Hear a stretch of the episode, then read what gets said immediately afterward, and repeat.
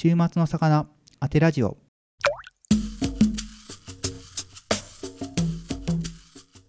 こんばんは週末の魚鈴木ですこのポッドキャストは静岡を中心にライブイベントを企画している週末の魚鈴木がゲストと一緒に皆さんの楽しい週末に寄り添えるようなトークをお届けする番組です。はい、ということでいつもね、えっ、と、最初にフリートークをちょっとだけ話しているんですけど、えっ、と、今日ちょっと収録が立ち続いてて、フリートークあんま考えてきてないんですけど、ちょっと、まあ、あるところで喋ろうかなと思うんですけど、えっ、と、最近掛川で、えの、ゲーム部っていうのがあって、掛川ゲーム部っていうのがあって、それにね、えっと、ちょっと初めてこの前行ったんですけど、ゲーム部はテレビゲームとかじゃなくて、ボードゲームをする、なんだろう、部活というか、サークルというか、集まりなんですけど、えっ、と、そこで初めてカタンっていうボードゲームがあって、なんか最近人気らしくて、でも知らなあ知らなかったというか、やりたいなと思ってて、でもどこでやるのかなと思った時に、えっと、ゲーム部でカタンとかやってるっていうんで、初めてやらせてもらったんですけど、なんか、すごく戦略があるゲームで、うんと、カタン知らない方に説明すると、うん、どうだ、ざっくり説明すると、ボードゲームの中に土地と番号があって、サイコロ振って、その出た目の土地の素材がもらえるみたいな。例えば岩とか羊とか麦とかあって、それを組み合わせて、えーと、家を作ったりとかっていう風にして、それでポイントがもらえるので、そのポイントを何点って決めておいて、そのポイントを達成した人は勝ちみたいなゲーム。で、で、その、サイコロ振っても、あの、土地によって出るものは決まってるんで、サイコロいくら振っても自分がその土地でもらえない時があって、あこれ分かりづらいか。えっと、その土地に自分の駒を置くんですよね。駒を置いて、そこの自分の陣地みたいなのを作る。で、その陣地の素材をもらえるみたいなんですけど、最初2つ置けるんですけど、どうしてもこう、どうしてももらえない素材とかがあったりするときに、こう、その素材を持っている人と交渉して、それを融通してもらうみたいな、譲ってもらって、素材を集めて、えっと、そのポイントを取って、ゴールを目指すみたいなゲームなんですけど、すごくそれがね、戦略性だったりとか、ん交渉だったりとかがあって、すごい面白かったのと、なんかビジネスっぽいなと思ったりして、そう初めてやったんで知らなくて、とりあえず空いたとこ置いたんですけど、自分は羊しかもらえなかったんで、最初全然こう、なんか素材集め、家を建てなきゃいけないんですけど、それが木材と石と麦とか必要なんですけど、自分は羊しかもらえないから、からそれを交換をこう交渉したりだとかしていくとこで、なんか、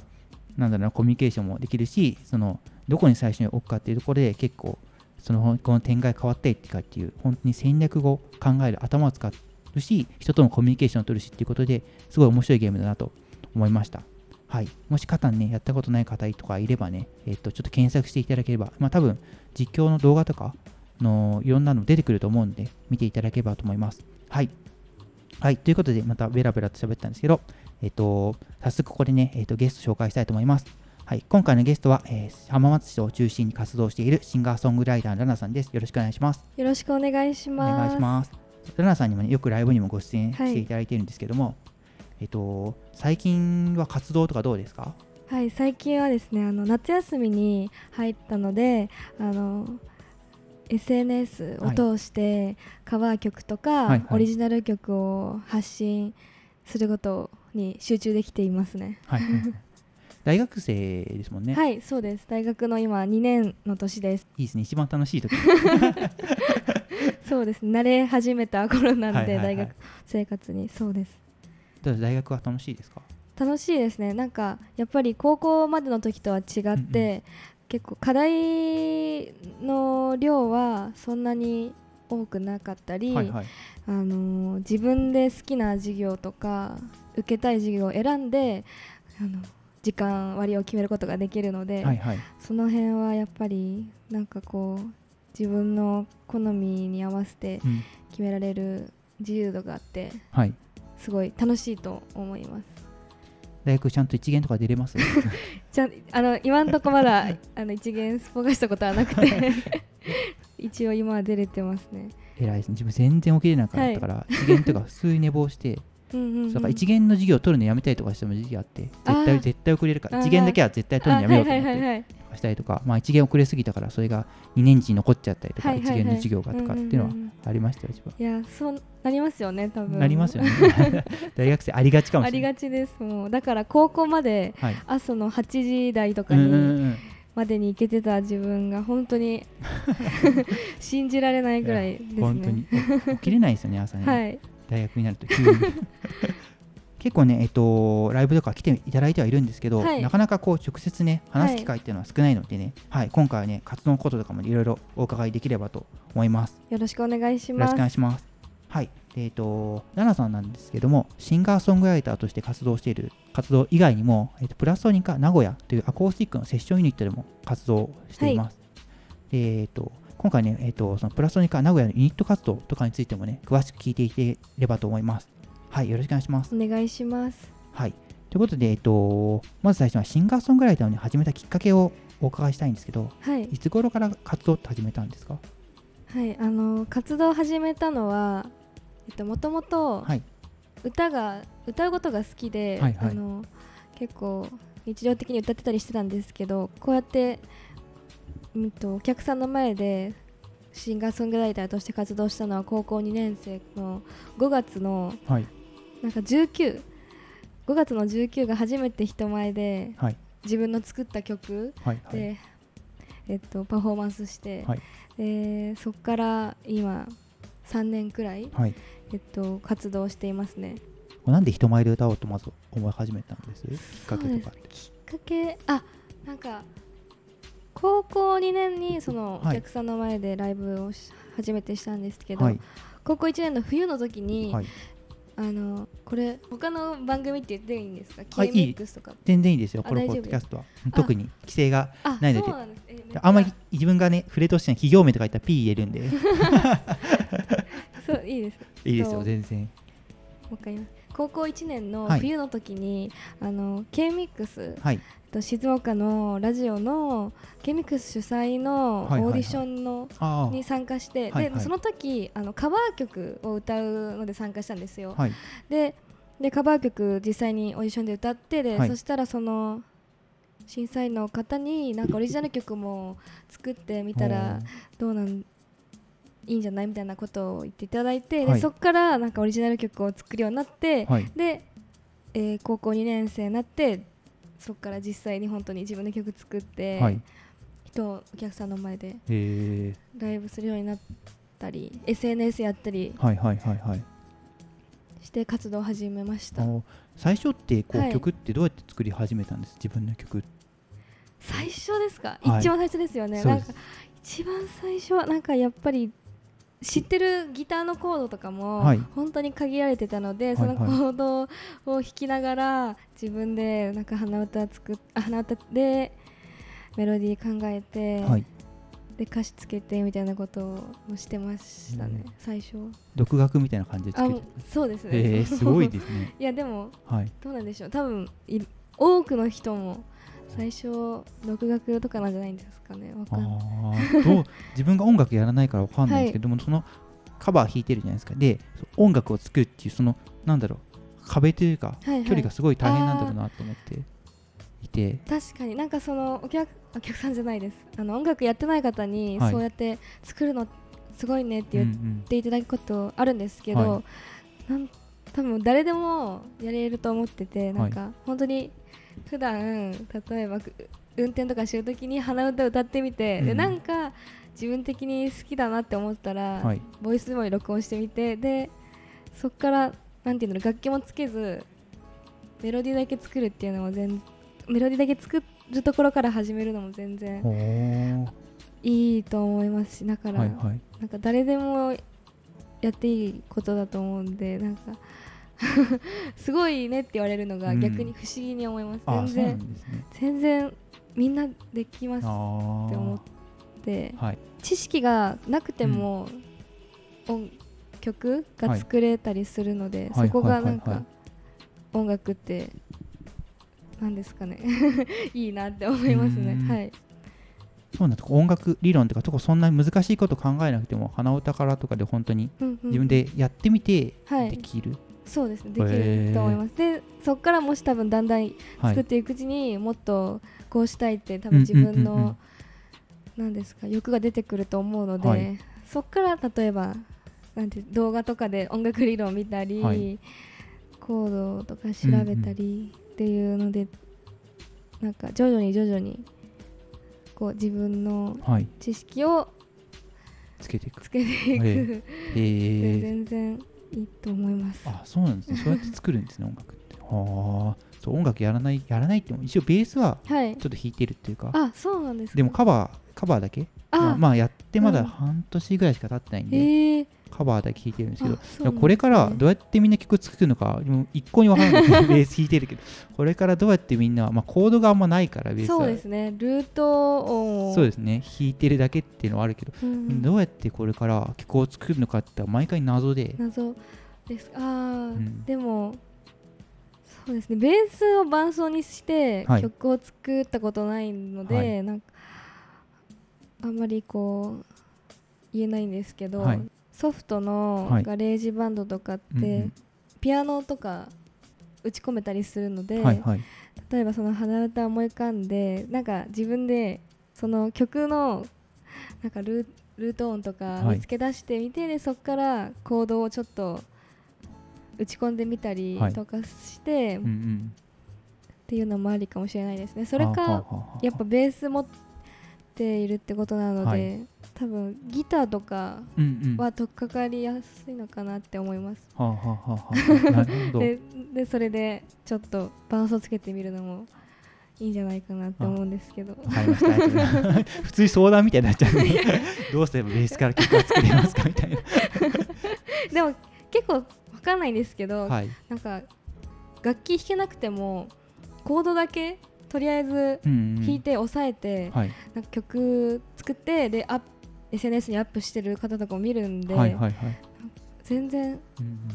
できると思います、うんうん、難しく考えすぎなんですかね。そうですね。でも私も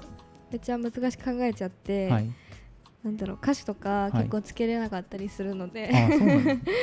そうですね。やっぱまああの考えすぎずにやるのも大事かなって思います。はあはあわかりましたわかりました。その次にあの曲作りにどうされていくか聞こうと思ったんですけど、はい、結構今聞いちゃった感じはあるそうですね。自分の曲もそしたらもうやっぱ鼻歌から起こしていってみたいな感じで作る感じです？はい。えー、っと歌詞からとかもあるんですか？なんか最近あ最初の方はその鼻、はい、アコードを弾きながら鼻歌を、はい、えー、歌って、はい、で曲ができるって感じが多かったんですけどやっぱり結構自分でギターを抱えてよし曲作るぞって意気込んで始めても全然メロディーが逆に降ってこなくて、なんで本当に手癖に引っ張られたようなメロディーしか出てこないこととかも結構あるので、ギターを持たずに鼻歌だけ先にこう歌っててでそれであっってきたなって思ったのがあったらそこからコードをつけるみたいなことをしてますね。なんで結構、うんまあ、ギターのコードから作ることもあるんですけど、はいはい、そのメロディーを重視したい時はやっぱり一回伴奏の楽器を置いて、うんはい、やるみたいな感じでやってますね。だけど初期と変わったのは、はい、そのギターを持ってメロディーを考えるんじゃなくて、はい、メロディーを考えてギターを持つみたいな感じのことがあったりします。いつよく降ってくるとかあります？お風呂入ってとかなんかよく聞くの散歩とかしている時に急に曲とか。全然思い浮かばなくて。あそうなんですななんあいつなんですかね？あ自分の曲ももともとできてる曲を歌ってて、はい、そこから急に違うメロディーが全く違うメロディーがパッてきて、はいはいはい、あと思ってやったりしますね。あそうなんですね。ななんでそうですね。なんでなんかいつ降りてくるかわかんないって感じなんですけど、はいはいはい、でメロディーはそういう感じで作ってて、はい、でなんか歌詞の作り方は本当に今でも悩んでて、はい、何が正解かっていうのが分かってなくて、はい、模索中なんですけど最近意識してるのは光の分を入れるようにしてて光の分。光の分っていうとなんかあの結構私自身が辛かった時とかに聴く曲でよく救われるのが、なんかちょっと、うん、背中を押すまでじゃないけど、なんかそのままでいいんだよみたいなようなプラスプラスなというか前向きなそうですね。でも前向きすぎても結構自分の中に入れるのが難しくてあ、前向きすぎてもあんまりあれなんですけど、ちょっと優しいくらいのフレーズが入ってる、なんかそれを自分でただ光の分って思ってるんですけど、はい、とそういうフレーズが入ってる曲だと何度も聴きたくなるなって思うので、そういうのを入れるようにとか意識してますね。本当に昔はただただこう暗い曲に、が好きで あの本当にそれに没頭してたので、はい、あのそれで私歌詞書くときに全然もう、どこまでも暗くなっちゃって、なんていうんですかね救いのない分になってたので、そういうの意識したりしてて、まあ、あとはもう、あのー、悩みながらやってる感じですかね。はい歌詞作るの大変っていうのなんか誰かにも聞いたリトモさんかな？あそうなんですか？結構だからメロディーは浮かんでくるというか、はいはい、降ってきたりすることあるけど、はい、そこから歌詞作るの大変みたいな、えー、とか確かちょっと違ってたらごめんなさい。まあ確かラジオ撮った時そんなこと言ってたよなって気がして。えー、わかります。でもやっぱり、はい、メロディーの方が、うん、うん降ってきて、うんうん、そうの時のメロディーってやっぱり歌詞がほとんどないっていうか、はい、適適当っていうかとりあえずメロディー重視で出てきた音なので、うんうん、このメロディーに一体どんな歌詞をつけたらいいんだろうって考えて、ですごいそれでうんこれかなって当てはめたりする、はい、あ自分のもともと書いてる歌詞のストックを当てはめたり、はい、そのしたりするんですけどうんなんかちょっと違うかもしれないなみたいな思ったりして、でそこで結構悩んで、はい、なかなか歌詞の方が進まないっていうのがよくありますね。でなんですごい分かります。歌詞の方が難しい。でもなんかたまにたまにじゃない。結構、自分の音楽の知り合いの方とかは、はい、視線？歌詞を先に書いて曲ができるっていう、はい、シンガーソングライターの方もいるので、はい、すごいなって思ってで 視線で一回曲を完成させたいって思ってなんか一部サビとか A メロとかはできたりするんですけど、なんかそれから歌詞、うん、を先に決めて曲書くのはまだできてないんで、やってみたいです。あニドモさんの密航船に乗ってゆけだっけ？あれは密航性に乗っていけところの歌詞とメロディーだけできてそこから作ったらしいっていうのを聞いて、はい、なんかその歌詞がなんかどっから降ってきて歌詞とメロディーが、はいはいはい、でそこから作ってってあの曲になってたみたいな。えーあじゃあ同時に同時にかな？ほとんど。あすごい。っていうのはそれは言ってたな。えー、じゃあちょっと私も。難しいですね。メロディーを作った時の気持ちと、はい、後から歌詞つける気持ちってまた別ですよね。えあそうですそう思って今聞いてて。本当にそんな感じであのやっぱり難しいですね。週末の魚当てラジオ。その時のテンションで書けないですもんね。そういえば、ね、メロディーを作った時どういうテンションか分かんないけど、うんうん、その時のテンションに合った歌詞というか、はい、しっくりこないってなんだか分かる気がします。そうですね。なんでやっぱりどうしてもメロディー作った時のテンションを、はい、全く同じテンション持ってこれなくて、うんうん、なので逆になんかメロディーに全く合ってないような歌詞を一回はめてみたりすることもあります。はいはいはいはい、なんかめちゃくちゃあの明るいようなアップテンポで、うんうん、っていうメロディーを作ったのにそれになんかちょっと暗暗いまではいかないんですけど、そんなに楽しくない、はい、切ないような歌詞を入れたりとか していろいろこう枠にとらわれすぎないようにもしたり、うんうん、意識してますやっぱ曲作るの大変なんですね。いろいろ考える人 さっきなんか確かに。いや多分こだわり始めたらというか。あそうだと思います。答えがないから自分が納得できるところまで突き詰めたら、ねうん、やっぱり結構大変っていうか、まあ、それも面白さだとは思うんですけど、うんうんうんうん、なんか結構時間がかかるというか結構なんだろうなだ自分のなんか気持ちを出し続けるみたいなそうですね。作業が出てくるんだなと今思います,、うん、そうですね。正解がないので、うんうん、そこが面白くてやっぱり苦しくてみたいな部分があると思います、よねそう思いました。はい。今まではね、えっと、ソロの、ね、活動についてお伺いしたんですけども、えっと、このソロのシンガーソングライターと並行してあのプラソニカっていうあのセッションユニットの、はい、えっと、派生になるあのプラソニカ名古屋にも加入されてますよね。はいそうです。いつ頃加入されたんですか？はいえっと2019年の11月に加入して、はい、そこから活動しております。なんで私が高校2年の、えー、そうですね冬ぐらいになります、はいはい、結構じゃあその人前で、えー、シンガーソングライター歌い始めて結構、そのすぐというか半年ぐらいで続く？そうそうなりますね。おすごいですね。活動が多岐にわたるというか結構早展開が早く。て いやでも最初の頃ってなんていうの、はい、とりあえずやってみようっていう精神が多分あったので こうシンガーソングライターとして活動と並行してこうプラソニカ名古屋にこう加入したのってなんかこう理由とかってあります？はいえっと理由は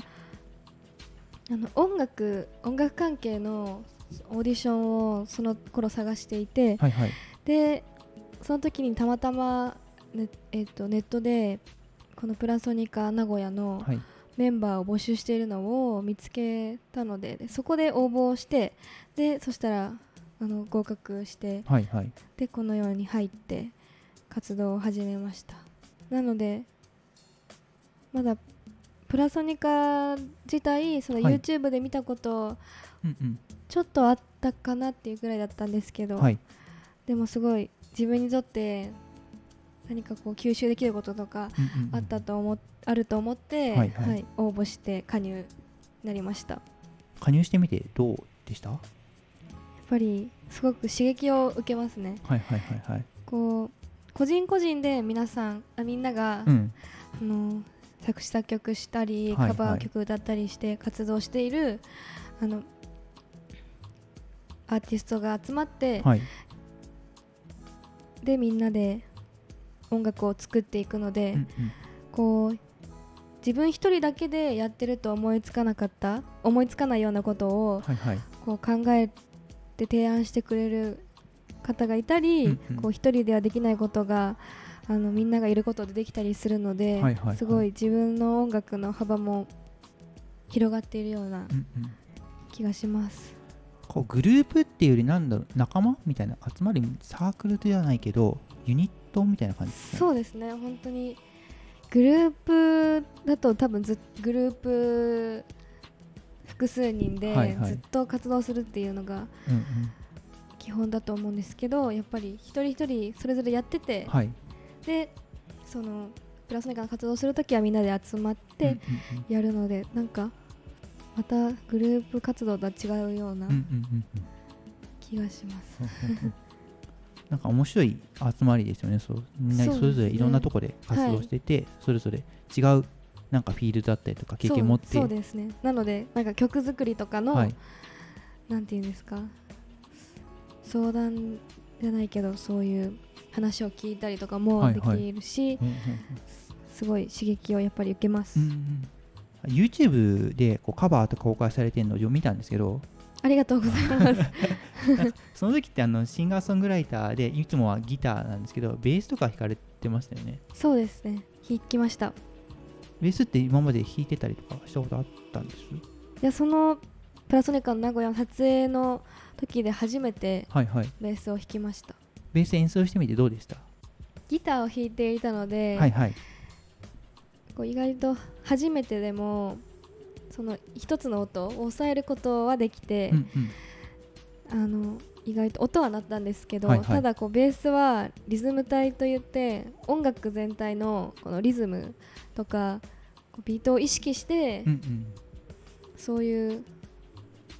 意識あビートを担当して音を刻み続けるので、はいはい、なんていうんですかこのリズムをちゃんとキープしないといけなくてそういうところはやっぱギターを弾く時よりもそこは難しいなって思いました。うんうん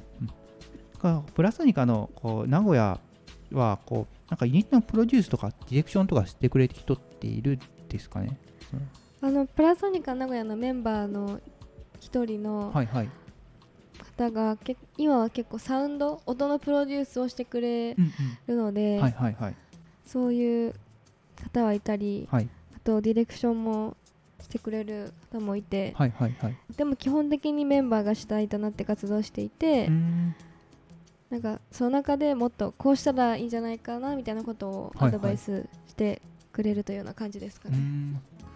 じゃあの YouTube でこう例えばこの曲演奏したいだとかこの曲やろうかなみたいなものもそしたらメンバーで話し合って。あそうですそうです、ね、みんなで話し合って決めていて、はいはい、でそこからあのー、決まったら曲が決まったら、曲の歌割りを決めてで収録撮影とかあと楽器の割り振りまで自分たちで話し合ってやっています。結構じゃあ本当に自分たち主体でみたいな感じ？そうですね。あそうなんですね。はい。わかりました。ありがとうございます。どうですか？プラス何か？名古屋そんな風に主体的に自分たちで進めてるんですけどチームワークというか仲の良さってどうです？そうですね。あのチームワークいいと思います。やっぱり今プラソニカ名古屋で、はい、静岡から私は参加しているので、はい、結構プライベートとかでなかなか遊ぶ機会がないんですけど、はいはい、でもこのプラソニカの収録で集まった時はみんなでこうワイワイしながら、はい、活動していますね。なんか大学の部活みたいな感じ、ね、そうですね。なんかそういうやっぱり年が近めなことは集まりなので、はいはい、楽しく活動できています。わかりました。ありがとうございます先ほどこう話に出たあの音楽のサウンド？の、はい、えーと、プロデュースみたいなしてくれている人？が、はい、えーと、あれですね今回あの新しく発売したセカンド EP の「つまずいても」のこうアレンジとかもされてくださってるんですよねあそうなんです。その先ほど言ったサウンドプロデュースしたなで型 P さんというプラソネカ名古屋のメンバーの、えー、方に参加していただいて、はい、なんですか？自分では作れない、はい、自分一人の力では作れないようなあの曲を編曲してもらいました。今回あの、えーと、今回作ったのがセカンド EP、はい、その続いても一応2022年3月に発売されたもので、はい、えーと、ファースト EP 一番最初のアルバムから、えっ、ー、と、どのくらい経ってるんですかね発売まで最初の、えーと、EP は、はい高校2年の時に作ったので、はい、それ以来になるので約2年ぶりになります。はいはいはい。ごめんちょっと話がねどいろんなとこ転がっちゃってるんですけどちょっと一回まとめていいです？大丈夫です。全然大丈夫はい。次回へ続く。週末の魚当てラジオではお便りを募集しております。概要欄の Google ホームや Twitter の DM でお送りください。また SNS でもハッシュタグ当てラジオつけて投稿してくだされば見に行くのでたくさんつぶやいてくれれば嬉しいです。